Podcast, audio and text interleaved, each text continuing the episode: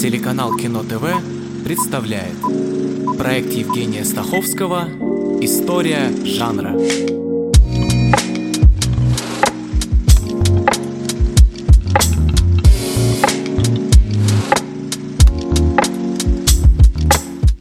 Девятая серия проекта «История жанра» посвящена драме, очень широкому понятию. И в этой серии я попытаюсь вспомнить о том, какие есть э, супержанры, как на драму повлияли радиопостановки и были ли в Советском Союзе драматические комедии. Самое простое определение, которое можно дать драме, будет звучать следующим образом. Драма – это все, что не комедия, и все, что не трагедия. Но в подобной формулировке нужно давать определение комедии и трагедии. Опять же, если совсем просто, то комедия – это вроде как юмор, сатира, смех, а трагедия – это фатум, смерть и катастрофа. И получается, что драма – это все, что не смешно, и при этом – не случается ничего катастрофичного. В этом есть некоторый смысл, но проблема в том, что драма, несмотря на кажущуюся прозрачность и понятность, на деле не так проста. Некоторые полагают, что понятие драмы столь широко, что мы должны говорить не о жанре, а о типе как о группе жанров, обладающих общими характеристиками. То есть драма в кино, мы же говорим все-таки о кино, это собирательный термин для фильмов и термин, требующий пояснения. И уже в пояснении мы пытаемся понять, что это – мелодрама или полицейская драма, криминальная или судебная, романтическая или историческая, социальная или семейная, психологическая или сатирическая, бытовая или политическая. В общем, продолжать можно практически бесконечно. Подобное происходит и в комедии. Комедия и драма – это вот как раз два типа, два наджанра, которые уже дальше сочетаются с одним или несколькими супержанрами. Специалист в области кинематографа профессор Эрик Уильямс определяет 11 супержанров. Криминал, боевик, фэнтези, ужасы, мелодрама, научная фантастика, спорт, триллер, вестерн, военное кино и повседневность, так называемый ломтик жизни или кусочек жизни, как еще иногда говорят. То есть любой из полнометражных повествовательных фильмов можно отнести к какому-либо из этих супержанров, а все остальное уже их разновидности. При этом э, одни теоретики утверждают, что смешение типа и супержанра не создает отдельный жанр, мол, э, местами это вообще смешивать не следует.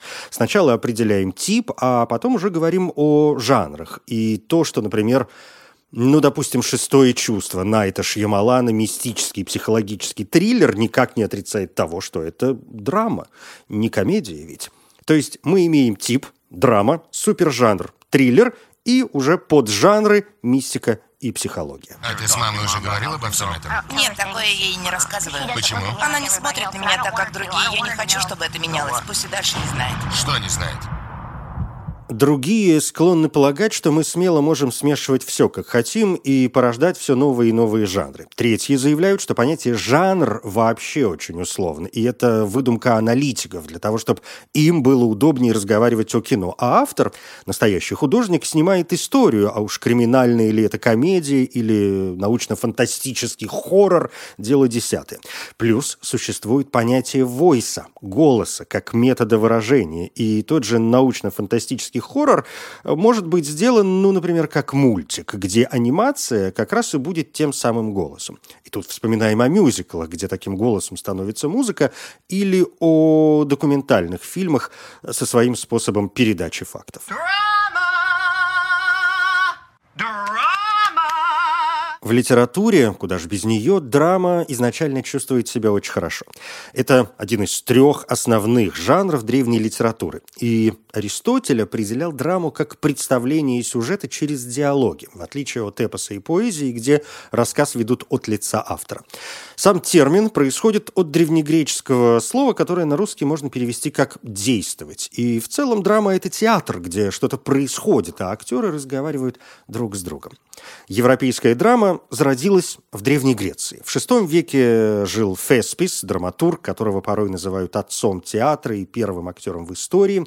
Пятый век – это уже наши любимые Схил, Софокл и Еврипид, а потом и Аристофан, и Менандр. И вот мы уже видим разделение драмы на трагедию и комедию, плюс сатирические постановки, и все это более-менее оформилось вот как раз в пятом веке до новой эры, когда проводились театрально-литературные соревнования, посвященные богу Дионису.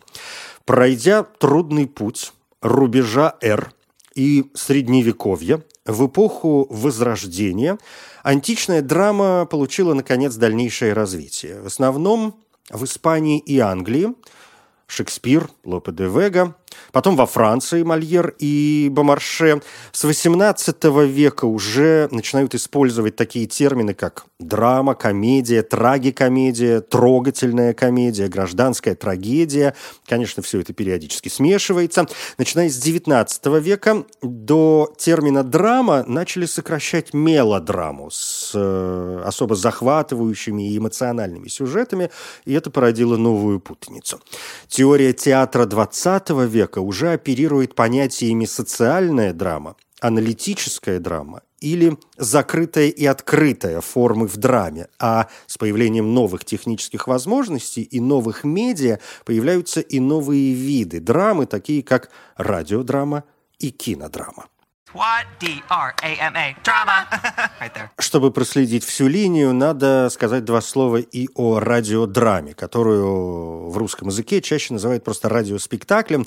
И это нечто среднее между драмой в литературе и драмой в кино. Это представление, сделанное с помощью только аудиосредств, и значит, среди прочего, оно очень зависит не только от диалогов, но и от музыкального сопровождения и шумов, спецэффектов, чтобы мы в полной мере могли представить историю историю персонажей. Забавно, но предшественником радиодрамы называют римского драматурга Сенеку, первый век новой эры. Очень долго считалось, что его пьесы исполнялись не как сценические представления с актерами, а как чтение вслух. Хотя сегодня многие ученые полагают, что пьесы Сенеки все же написаны для представлений, и такие представления случались уже при жизни драматурга. Как бы то ни было, у нас э, пока нет однозначного ответа на этот вопрос, хотя в современном театре произведения Сенеки прекрасно ставят, да и в кино он присутствует. Ну вот, скажем, есть э, довольно милый испанский фильм «Федра» Мануэля Муроти, 1956 год. Да, к древнегреческому сюжету о Федре много кто обращался, но эта картина опирается именно на произведение Сенеки, хотя действие и перенесено в современность. Тоже происходит и с более известной версией Жюля Дассена с Энтони Перкинсом и Мелиной Меркури, 1962 год. Мы должны познакомиться, так приказал отец. Ты всегда подчиняешься приказам отца. Это святое. Он повелел мне понравиться тебе, а тебе понравится мне. Вы всегда подчиняетесь его приказам? Я их сочиняю. Что до радиоспектаклей, то их расцвет пришелся на 30-е, 60-е годы 20 века, и как тут не вспомнить «Войну миров», которую будущий кинорежиссер Орсон Уэллс в 1938 году поставил по роману писателя Герберта Уэллса. Широко известный факт, несмотря на предупреждение, что это вымысел, постановка, спектакль, да и действие происходит в будущем, в следующем, 1939 году, многие посчитали «Войну миров» реальным вторжением. Причем одни, что это и правда инопланетяне с Марса, а другие, что это то ли немецкая атака, то ли какой-то природный катаклизм. В общем, случилась настоящая паника, объемы которой пытаются вычислить до сих пор, а виной всему то, что материал подавали в стиле новостей, и многие слушатели настроились на волну позже и пропустили предупреждение. Но Орсону Уэллсу в итоге пришлось извиняться. Он сказал, что был чрезвычайно удивлен, узнав, что история, которая и детям через комиксы знакома, а есть ведь еще и последующие романы, и приключенческие рассказы, что вот эта история оказала такое немедленное и глубокое влияние на радиослушателей. Зато после скандала с «Войной миров» э, Орсона Уэллса стали активно заманивать в Голливуд. Поначалу он сопротивлялся, но в итоге сдался и поставил фильм, который часто называют лучшим фильмом всех времен и народов. Это, конечно, «Гражданин Кейн», 1941 год. И вот смотрите, в жанровом смысле чаще всего про Кейна говорят, что это драма. Ну вот драма и все. Но мы уже знаем, что драма – это вроде как не жанр, это тип, а тогда к какому жанру относить Кейна? Скорее всего, ни к какому. Или, если хотите, сразу к нескольким. Это и биография, точнее, квазибиография, где разные элементы позволяют нам предположить, что речь идет об определенной реальной личности, но имя, конечно, не упоминается, и в случае гражданина Кейна это американский медиамагнат Уильям Хёрст, и политическая драма, и фарс, и мистерия, вертящаяся вокруг некой загадки, которую следует разгадать. И в итоге мы получаем фильм, по сути, наджанровый. Поэтому, пусть уж и правда, гражданин Кейн лучше остается просто драмой. Обычные добропорядочные граждане знают, что я сделаю все, что в моих силах, чтобы защищать непривилегированный класс. Мама, Папа уже губернатор?